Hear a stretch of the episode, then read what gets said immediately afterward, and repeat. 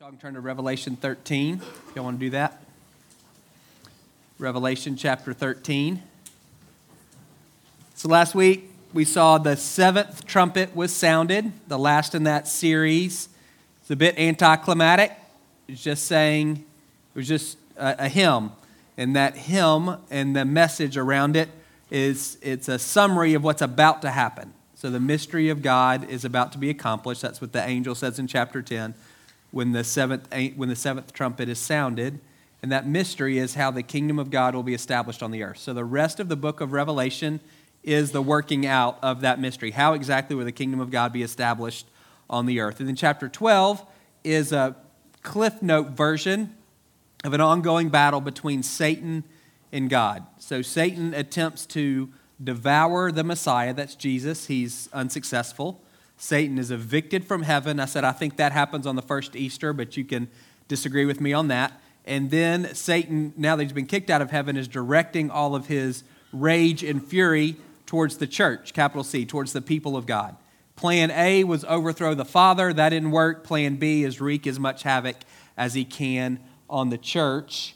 And today in chapter 13, we're going to see the two major forces that he uses to persecute the church. So, chapter 13, starting in verse 1. The dragon, that's Satan, stood on the shore of the sea, and I saw a beast coming out of the sea. It had ten horns and seven heads, with ten crowns on its horns, and on each head a blasphemous name. The beast I saw resembled a leopard, but had feet like those of a bear and a mouth like that of a lion. The dragon gave the beast his power and his throne and great authority. One of the heads of the beast seemed to have had a fatal wound, but the fatal wound had been healed. The whole world was filled with wonder and followed the beast. People worshiped the dragon because he'd given authority to the beast, and they also worshiped the beast and asked, Who's like the beast? Who can wage war against it? The beast was given a mouth to utter proud words and blasphemies and to exercise its authority for 42 months. It opened its mouth to blaspheme God and to slander his name and his dwelling place and those who live in heaven. It was given power to wage war against God's holy people and to conquer them. And it was given authority over, over every people, tribe, language, and nation. All inhabitants of the earth will worship the beast. All those whose names have not been written in the Lamb's book of life, the Lamb who was slain from the creation of the world. Whoever has ears, let them hear. If anyone's to go into captivity, into captivity they will go. If anyone is to be killed with the sword, with the sword they will be killed. This calls for patient endurance and faithfulness on the part of God's people. Then I saw a second beast coming out of the earth. It had two horns like a lamb, it spoke like a dragon. It exercised all the authority of the first beast on its behalf and made the earth and its inhabitants worship the first beast, whose fatal wound had been healed. It performed great signs, even causing fire to come down from heaven to the earth in full view of the people. Because of the signs it was given power to perform on behalf of the first beast, it deceived the inhabitants of the earth. It ordered them to set up an image in honor of the beast, which was wounded by the sword and yet lived. The second beast was given power to give breath to the image of the first beast, so that the image could speak and cause all who refused to worship the image to be killed. It also forced all people, great and small, rich and poor, free and slave, to receive a mark on their right hands and on their foreheads, so that they could not buy or sell unless they had the mark, which is the name of the beast or the number of its name. This calls for wisdom. Let the person who has insight calculate the number of the beast, for it's the number of a man the number is 666. So that's awesome. All the way around. Anybody want to take a shot at that? So here's the way I would understand these. To me, vision true, but not literal. It's true, but it's not literal. We need to go around and see who's got a mark on their head that looks like they were cut with a sword. That's not the point. The, I, the, the best way to understand, I think, both of these beasts in relationship to Satan is to think of them as an unholy trinity. So we worship Father, Son, and Holy Spirit, righteous, divine trinity. Dragon, beast out of the sea, beast out of the earth make up an unholy trinity. The dragon is analogous to the Father. The Father's sovereign. He's directing the affairs of the earth, and the dragon is doing the same thing among his followers. The beast out of the sea is parallel to Jesus. Both of them have received authority Jesus from the Father, the beast from the dragon. Both of them, you see, have this idea when Jesus was crucified and raised from the dead, and this beast from the sea has a, it's similar. He has a wound on his head that may have been fatal, and he's come back. And then the beast out of the earth is parallel to the Holy Spirit. The Holy Spirit guides the followers of Jesus into all truth. He brings glory to Jesus. The beast out of the earth guides the inhabitants of the earth into deception, and he brings glory to the beast out of the sea. So, to me, the most helpful way to think of these is not trying to figure out exactly what individuals are being referred to, but to think of them again as this unholy trinity. This is the way that Satan persecutes the church. This is the way that he's seeking to destroy the church. So just to go ahead and get it out of the way, mark of the beast in 666. I don't know. You, you decide. Here's a list of people whose names add up to 666. So you can figure out which one of those guys is the Antichrist. It seems to me that what I would gather is you find somebody you don't like, and we can figure out how to make their name add up to 666. That's called gematria, G E M A T R I A. It is a it's an ancient Jewish practice. It assigns each letter of the alphabet a numerical value, and then you add up those values and you get a number. And again, depending on how you want to do it, you can come up with just about anything that you want to come up with. For me, telling, there's a guy named Irenaeus. He was a, a church father in the second century, and he was discipled by a guy named Polycarp, who was a bishop of Smyrna in the, one of the churches that was written to in Revelation. Polycarp was discipled by John, the guy that wrote this book. So John Polycarp, Irenaeus. Irenaeus is two steps removed from John. He's writing about 100 years after John's death. And he doesn't know what 666 means. He gave three options. So he didn't even know. And I'm thinking, if he was that close and he didn't figure it out, I'm probably not going to figure it out either. And I'm not sure that anybody else is. I don't know that it's super, super important. Mark of the beast, it's not a barcode. So don't worry about that. You don't have to worry about somebody implanting a chip in your wrist so you can pay at Kroger. If they're offering that, I would say take it because then you don't have to keep up with your wallet anymore. You're not going to hell because of any of those things. Using a UPC code is not going to send you to hell. That's silly that to me, the whole idea of the mark of the beast, it's a, it's a parallel, again, thinking of this unholy trinity, to what we saw in chapter 7, where God seals his people before the great tribulation. And that seal, it's not necessarily a stamp on your forehead, it's the Holy Spirit who lives within you. It's a mark of possession and protection. What I see in Revelation is there is no fence, there's no middle ground, there's no gray area. You're either on the side of the lamb or you're on the side of the dragon you're either on the side of God or you're on the side of Satan. And there is, there, there is no other option. There's no, again, fence, no middle ground, no gray area. You're either marked by God as one of his sons and daughters or you're marked by the beast as one of his followers. Those are your only choices. I think that's what's being communicated. And it's, it's not going to sneak up on you. You're not going to wake up one day and have the mark of the beast. It's not going to, it doesn't happen that way. It's a deliberate choice to live in rebellion and hostility to Jesus. That's what marks you. You don't have to be scared about, again, the, some technology that's going to lead you, mark you, and if you use it, you're, you're going to wind up in hell. To me, when I think about both of these beasts, there's some characteristics that jump out, and there's some Old Testament background. There's going to be a ton of information on the screen, and I'm not going to read it all. You can take a picture of that, or it'll be online. Uh, it's just there for your context, but trying to hit some of the high points. The, the Old Testament context for the beast out of the sea is Daniel 7. So in Daniel 7, Daniel sees a vision of four beasts. The first is a bear, the second, excuse me, the first is a lion, the second is a bear, the third is a leopard. And John sees a combination of all of those. And in Daniel 7 17, an angel is explaining to Daniel, here's what you saw. And he says, each one of those beasts is a king. And we know kings all lead kingdoms. So both of those realities are important an individual who leads an empire or a king who leads a kingdom. It's not just about one person, it's about one person and the what's behind them. Again, this kingdom or this empire that they're leading. We see also um, from Revelation 13 that the beast out of the sea is empowered by Satan. And that's really, really important. This goes beyond secular, this goes beyond pagan. This is satanic, demonic. This, is, this beast is given, the, is given its authority from Satan. He looks like him seven heads and ten horns. And we said heads are authority and horns are power, and seven is complete, and, and ten is a number, it's a, it's a multiplying number. And so you've got a lot of authority and you've got a lot of power that's been given to the dragon that the dragon has then given to this beast from the earth. All of that is under the sovereignty of God. That's one thing we see throughout Revelation. Everything that's happening is happening under the, the superintendence and supervision of God. God's created a world where an angel can fall, and that angel can have a lot of authority and power. And He's created a world where a beast, whatever that is, can come up out of the sea and have a lot of authority and have a lot of power. But all of that, again, is under His supervision and ultimate control. So, this beast out of the, out of the sea is empowered by Satan. His reign is limited 42 months. We've seen this time period repeatedly now.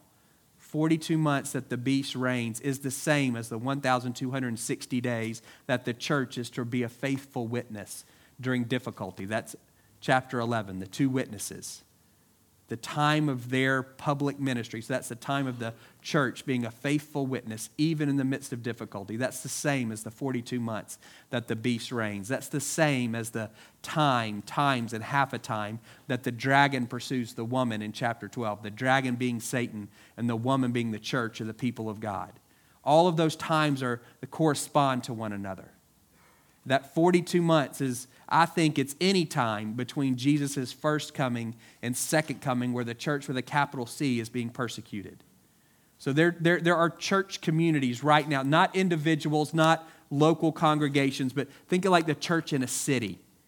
The church in Smyrna, the church in Philadelphia, the church in Laodicea that we read about in beginning of Revelation, or the, the church in Corinth. You read those letters in the New Testament the church in one of those localities being persecuted, they're, they're experiencing their 42 months.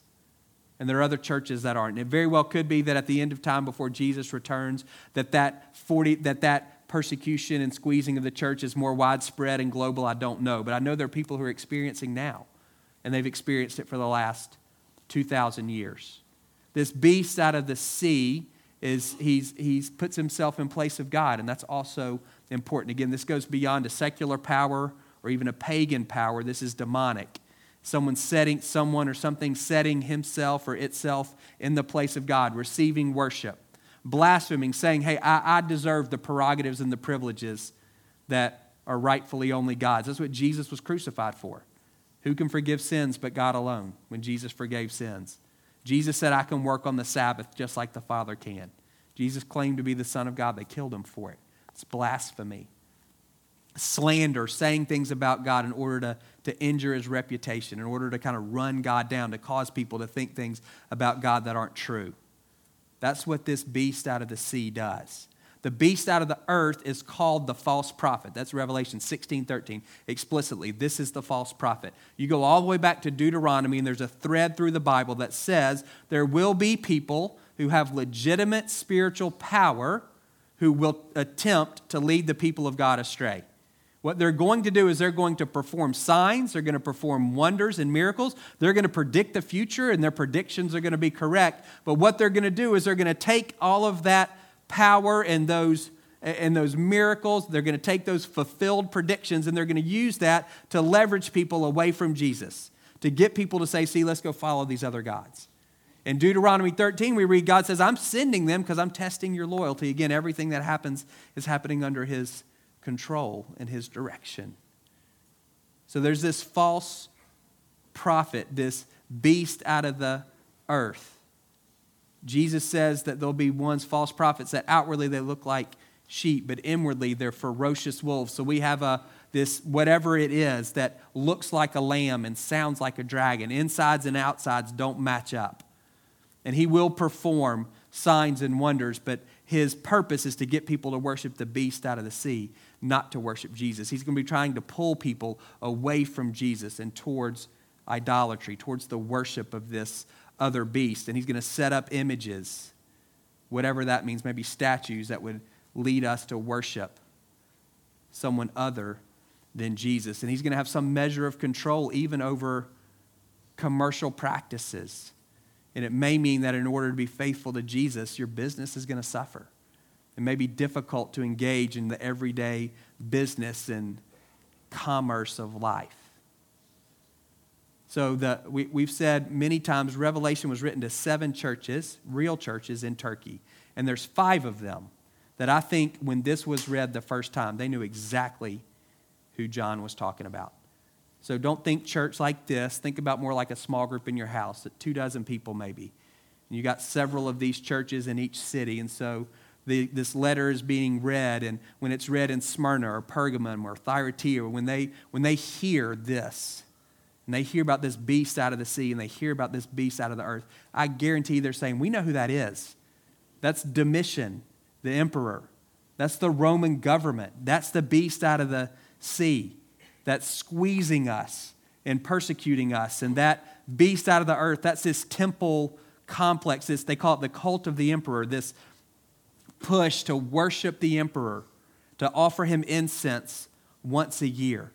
Domitian had taken the title Lord and God. That sounds a whole lot like the beast out of the sea.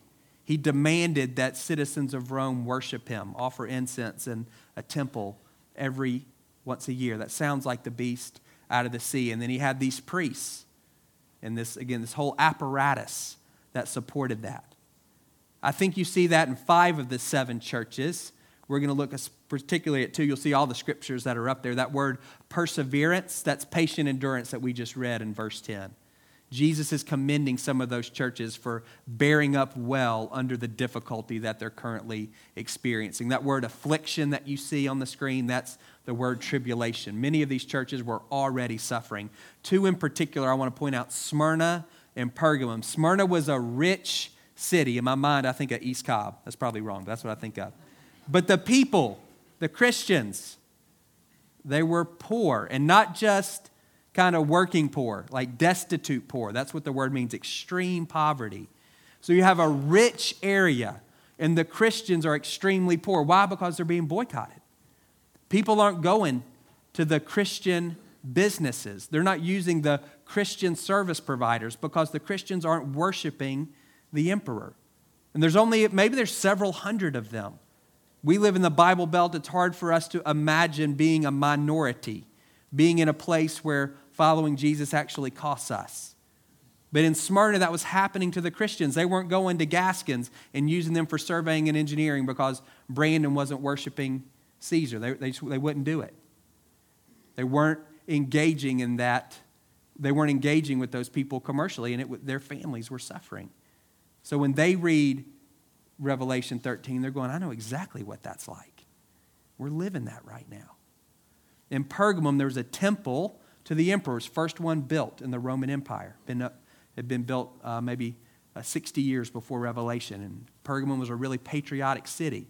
So everybody went and offered their pinch of incense to Caesar. And if you were a Roman, it wasn't a big deal because you were already worshiping a lot of gods anyway Zeus and Athena and all the others. And so what's a, it's not a big deal to go and worship the emperor even if you don't believe he's divine, just to, for the sake of his ego. It's not a big deal.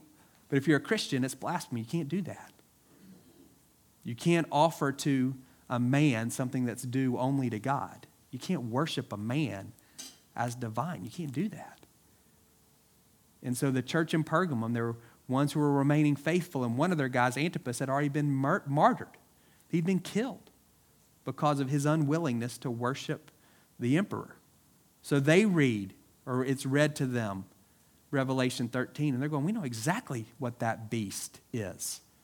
It's this emperor and it's this government, it's this temple system. We're being squeezed. And for them, this is not, they're not trying to figure out who's got seven heads and ten horns. They're living during their 42 months. They're experiencing life under the beast. And it's very difficult. And what revelation is to them is this word of encouragement. You just stand firm. You be a faithful witness, and I'll protect your heart. That's the message of revelation. You be a faithful witness, and I'll protect your heart. It's a promise from God. Roman Empire's been dustbin of history for centuries. So what does this look like for us? I would say you can step back and generalize beast out of the sea. That's any government that's intentionally persecuting the church, capital C, attempting to stamp out the gospel, and putting itself in place of God. So again, this is not just secular and it's not even pagan. This is a this is demonic. This is a government that's saying, "Hey, we're we're we're divine. The things that you think God does, we actually do that." And is actively seeking to persecute the church and stamp out the gospel. And the beast out of the earth is the it's the the propaganda system that goes along with that. I'm not a historian.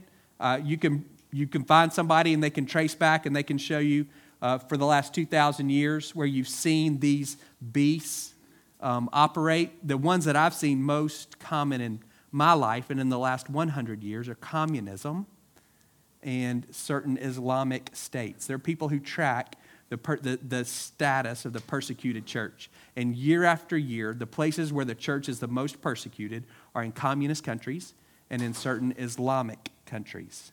And so, and you can see how this would work. Like you can think about Stalin, you can think about Mao, you can think about Pol Pot, or you can think about the, the, um, the Kim Jongs in North Korea, currently, what they're doing. Though, communists are atheists by conviction, and they say the state can provide for you the things that you think you can get from God. And those, many of those countries, again, if you can go back and you can look at what Mao and Stalin and Pol Pot did. You can see the way they persecuted the church. They attempted to stamp out Christianity, made it illegal to be Christians. And there are certain Islamic states where that's the case right now. To convert is treason, you are risking your life. To become a Christian would be to be ostracized, to be cut off from community, to be cut off from family, to be cut off from commerce. You've got a religious system that says, actually, here's what God looks like your, your picture of God and Jesus. That's not true. Here's what God really looks like and what it looks like to follow Him. And there, there are Christians, churches, capital C, communities of faith that right now are living in their 42 months. This is not future for them. This is not speculative for them. This is their reality. For them to be Christians, they literally are taking their lives and the lives of their family members in their own hands every day the government. It's not just neutral, it's not even just maybe on some levels resistant to Christianity, it's actively seeking to, to, to stamp out the gospel and the church and to replace Jesus with something else. That's not where we live. There's a shift in attitudes uh, regarding the government in the New Testament. You can see it in Romans 13 to Revelation 13. Paul wrote Romans 13 in maybe 57, 58 AD. Rome, it's the same government, still the Romans, it's, they still had an emperor. The emperor, when he wrote it, was, wasn't a great guy. But at that point, the, the empire, the, the government was not hostile to Christianity. Pagan, secular, yes, but not hostile. And so Paul can say, respect the government, submit to it, give honor to where, where honor is due. If you rebel against the government, you're rebelling against God because he put those authorities in place. You fast forward 40 years, and John is saying the government is empowered by Satan. Do not submit to it. You resist what they're telling you to do. You don't go worship that emperor, even if it costs you your life. You, be, you patiently endure, you persevere under those difficult circumstances, regardless of the cost. Just 40 years. And the, difference was the way that the, the government was treating the church. It went from maybe being neutral un, maybe ignorant about Christianity, so young at that point, just 30 years old, to actively attempting to stamp out the gospel and the emperors aggressively seeking worship and, and to be considered divine. It's not where we live. We don't live, we're not in our 42 months. That's not the American church. We're not persecuted for our faith. We may not like some of the things the government does. We may say that the government is, is, uh, is secularizing in terms of its direction. We may say it's immoral in some ways. We may say it's turning its back on God in some ways. But for none of us are risking our lives for by following Jesus in Marietta, Georgia in 2020. And if Bernie wins or Biden wins or Trump wins, it's not going to change. We're not, we're not living under the, any of these beasts. We're not living in our 42 months. And so, what does Revelation say to us as ones who are not actively living under persecution? Again, there are churches right now who, when they read Revelation, that's their reality. And what Revelation says to them is stand firm. You be a faithful witness. I'm going to protect your heart.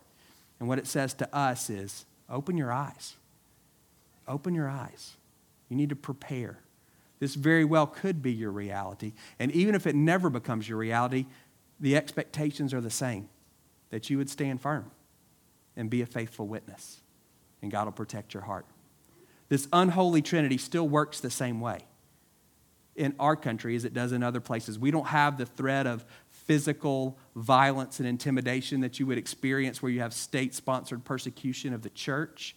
But the unholy trinity of dragon and the beast, they still function in many of the same ways. That Satan still has the same bag of tricks that he's using. We saw last week, he no longer is able to accuse us or condemn us before the Father, but that doesn't stop him from trying to get us to condemn ourselves. I'm speaking to the church here.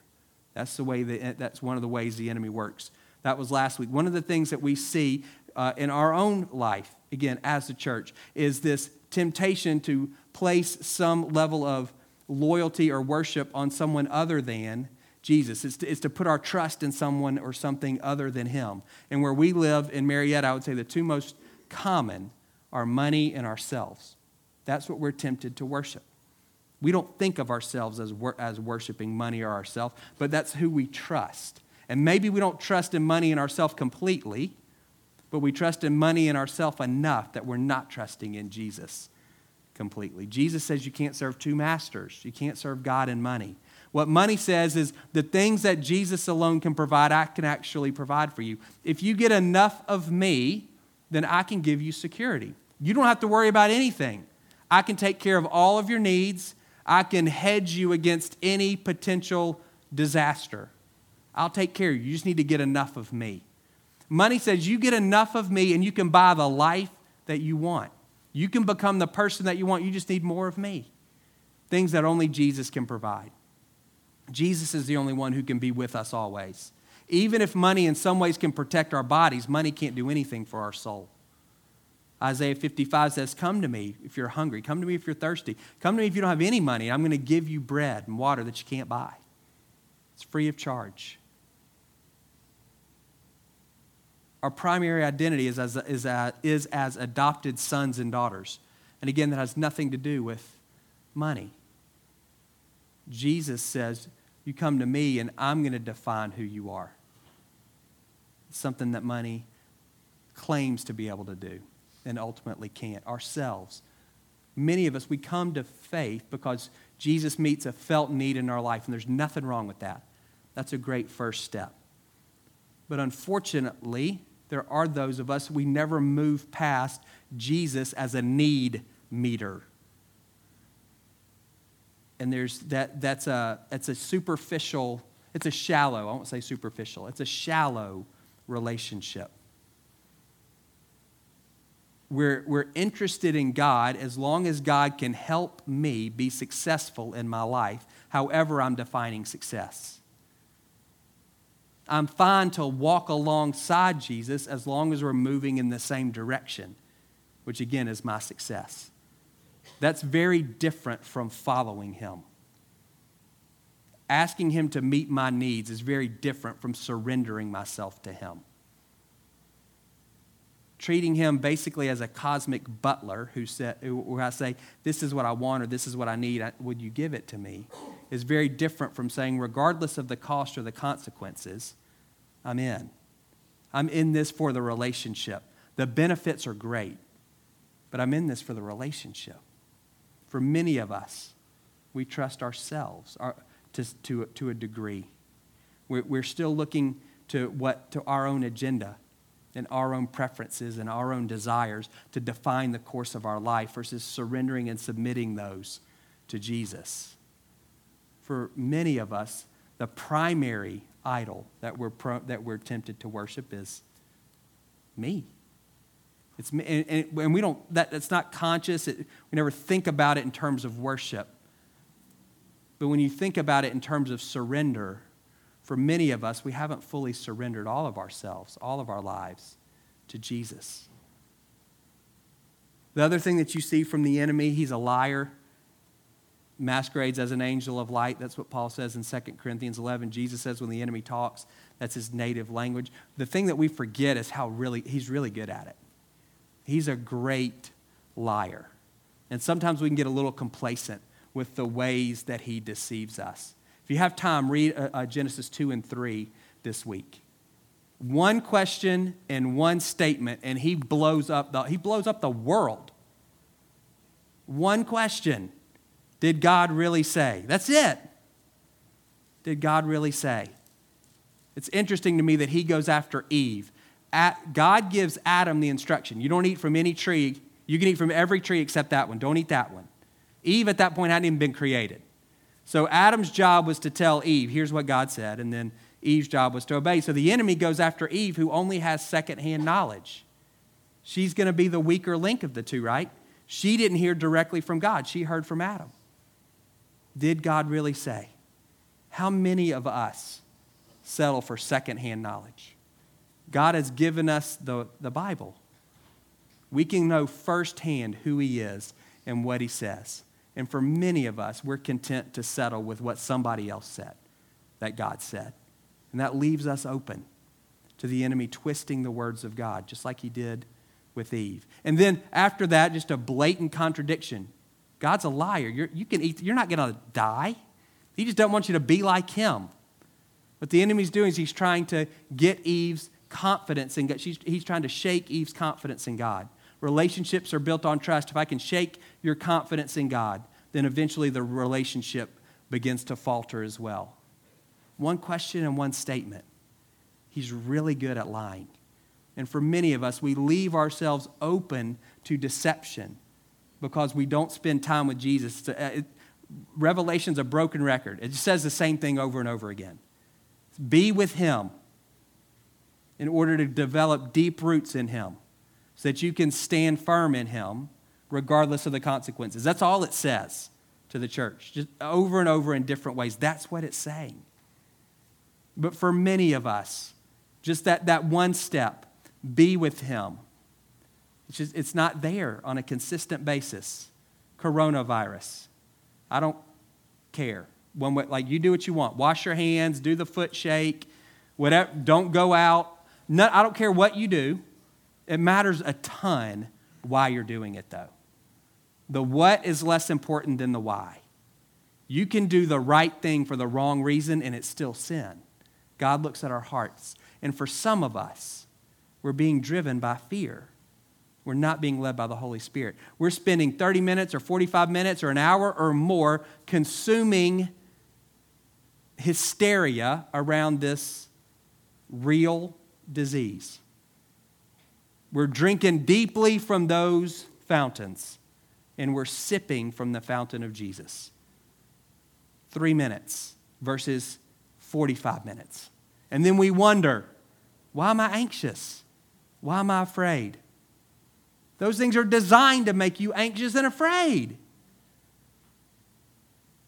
We don't have, there, we're not monks. You can't spend 18 hours a day alone with God. That's not what I'm saying. Remember those paddle balls you had when you were a kid?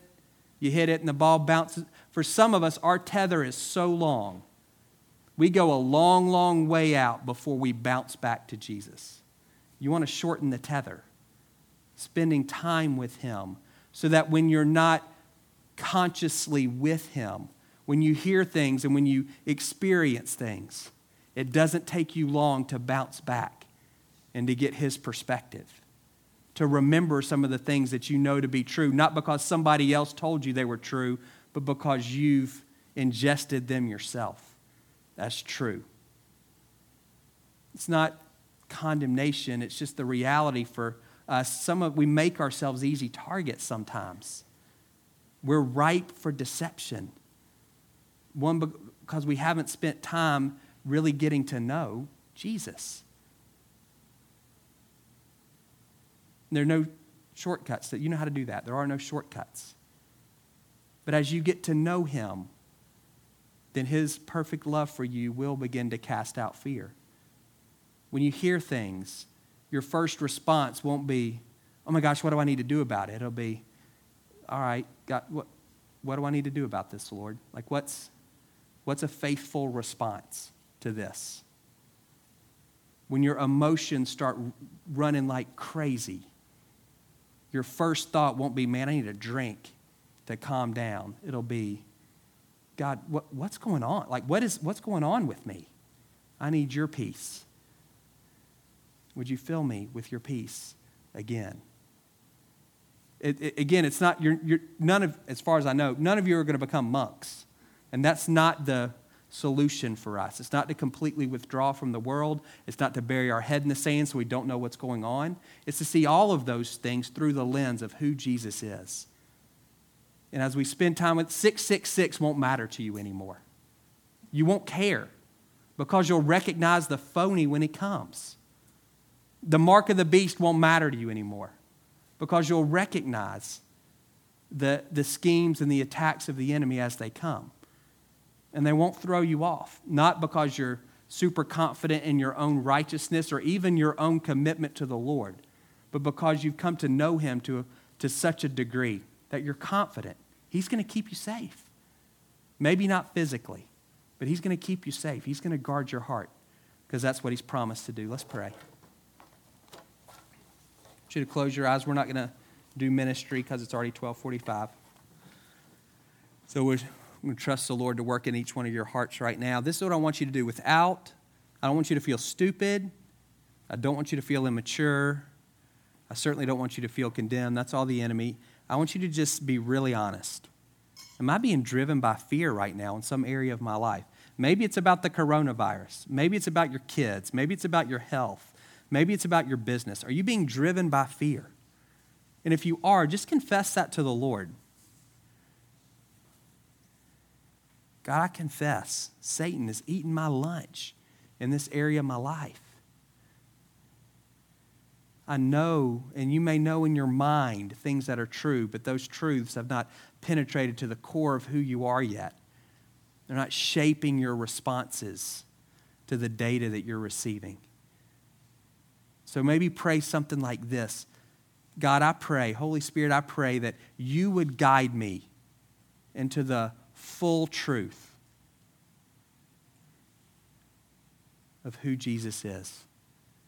I want to know in a way that I can understand this perfect love that casts out fear. I want to know in a way that I can understand this peace that passes all understanding. I want to get that somehow. How do I understand peace that passes understanding? God, I want to experience that in my life.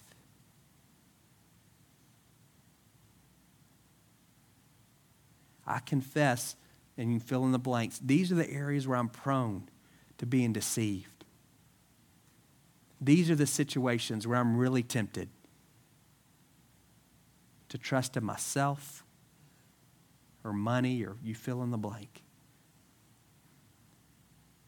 And God, when those situations arise, I want to turn towards you, not towards those other things.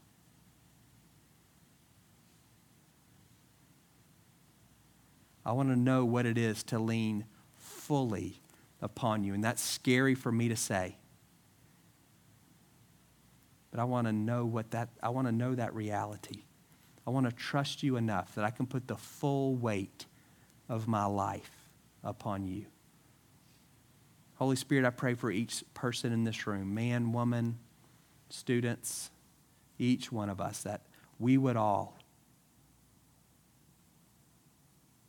know your perfect love in our hearts to such an extent that it would drive out fear. That we would recognize the schemes of the enemy to steal and kill and destroy in our life, and we would not cooperate with him. We would not take the bait. God, I pray for those who are intimidated by the roar of that lion. Would you remind him that he's been defanged? and that even if he hurts their body, he can never touch their soul. God, I pray that as we go this afternoon, that we would do so confident in our identity as sons and daughters and all that that means, knowing the great love and delight that you have for us, filled with your Spirit who empowers us to obey. In Jesus' name, amen.